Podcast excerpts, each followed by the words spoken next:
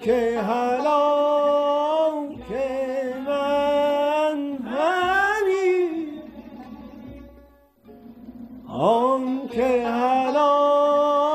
که من همی من سلامتشو نمی‌خوام. نه تنها سلامتشو نمی‌خوام بلکه مثل همه شما حلاکتشو می‌خوام. به صدای قرنطینه گوش میدین. روایت تحریری آنلاین پیوست از کار، زندگی و فناوری در دوره دورکاری. روز 27 این روزا روزهای عجیبیه. دقیقا میشه اسمش رو گذاشت روزهای مریض. ناخواسته و یهویی پرد شدیم به این روزهای مریض. اما چون هممون زندگی رو دوست داریم ناگزیریم به زندگی. برای زندگی در این روزهای مریض نه تنها هر لحظه باید دستام رو اون هم با شیوهای خاص که هممون الان ازش خبر داریم بشوریم مجبوریم جوری کار کنیم تا گرفتار کرونای لعنتی نشیم. کار کردنی که قطعا به شیوهای مرسومی که بلد بودیم و تجربهش می‌کردیم تفاوت اساسی داره. کرونا اینقدر به ما نزدیک شده که باید خودمون رو از همه چی و همه کس دور کنیم حتی کار. مهم نیست کارمون چی باشه یا چی بوده. مهم اینه الان باید دور شد از همه چی و امیدوار باشیم زود گورش رو گم کنه. برو گم شو برو گم شو. گم شو سال 2005 حدودا بهمن 1385 تقریبا 15 سال پیش. هنوز اینترنت در ایران به شکل امروزش در دسترس همگی نشده بود. تعداد کاربرای اینترنت کم بود و بیشترمون هم از اینترنت دایلاب استفاده می‌کردیم.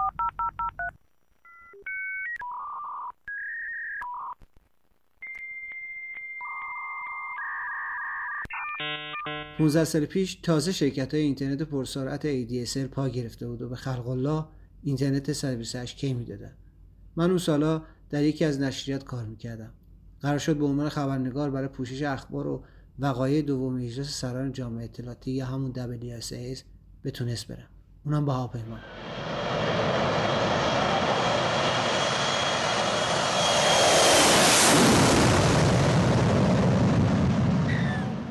واقعیت اینه که 15 سال پیش خطای انسانی اینقدر مرسوم نبود. یا اگرم بود ما ازش خبر نداشتیم. هرچه بود و نبود خوشبختانه جون سالم به در بردم و رسیدم تونس. اون وقتا مهمترین شیوهی که برای ارسال خبر به دفتر رسانه مرسوم بود و ازش استفاده می‌شد فکس کردن خبر و گزارش دستنویس بود. مطلب ارسالی توسط تایپیستا تایپ می‌شد و باقی مراحل برای انتشار انجام می‌شد. کمتر خبرنگاری بود که خودش مطلبش رو تایپ کنه یا از ایمیل برای ارسال مطلب چند هزار کلمه استفاده کنه.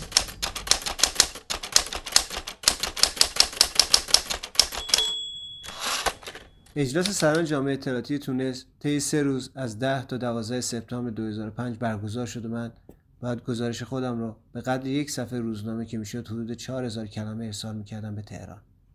توی سالن مدیای اجلاس وفور نعمت بود. پر از میزهایی که روش لپتاپ ها و پیسی های متصل به اینترنت قرار داشت و همه خبرنگارا می‌تونستن از این وسایل استفاده کنند.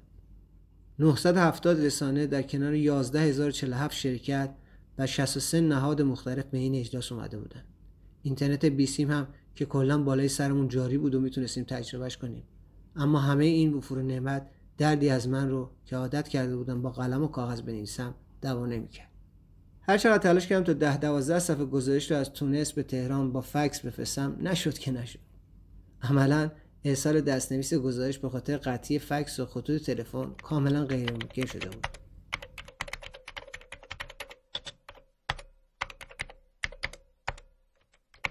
به همین دلیل مجبور شدم یه روز کامل از صبح تا شب تو سالن مدیا اجلاس بشینم. در کنار خبرنگار دیگه که مثل برق و باد تایپ می‌کردن با انگشتی گزارش رو تایپ و ایمیل کنم. تقریبا ده ساعتی زجر کشیدم. خیلی زیاد. تق تق رو کیبورد می‌زدم. دونه دونه کلمات رو صفحه مانیتور ظاهر می‌شد. واقعا عذاب آور بود برام. حالا که نگاه می‌کنم می‌بینم اون ده ساعت عذاب آور و زجرآور یا آغاز شده برام. امروز دیگه چرخدنده های ذهنم فقط با خودکار و کاغذ نیست که کار می‌کنه.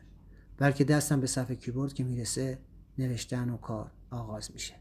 اگر این روزای مریض تموم بشه اگر از کرونا جون سالم به در ببرم یا ببری در کنار زجر و مصیبت های فراوانی که گذاشته توی زندگیمون ناگزیر یه آغاز دیگه رو برامون درست کرده که فقط به شستن دست منتهی نخواهد شد.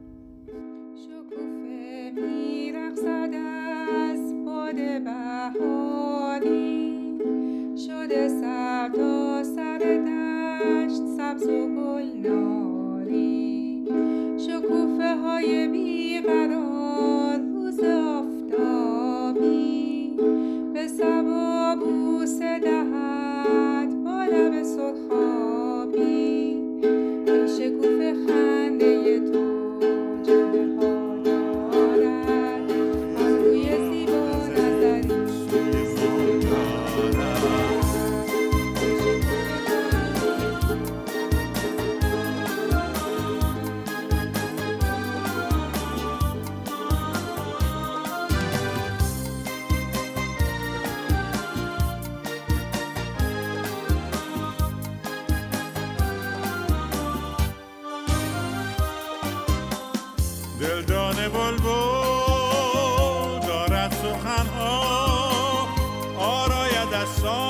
سخن دشت و چمنها پروانه در دشت طرب آمده تنها.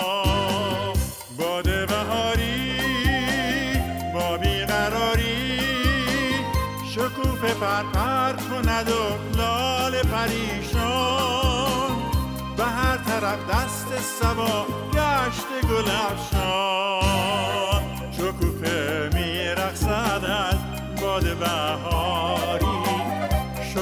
سر تا سرنش سبز و گل ناری عطر جان پرور گل می‌برد گوشم. نغمه مرغ چمن کرد خاموشم. ای شکوفه خنده تو جلبه ها دارد. آن روی زیبا نظری سوی ما دارد. ای شکوفه خنده تو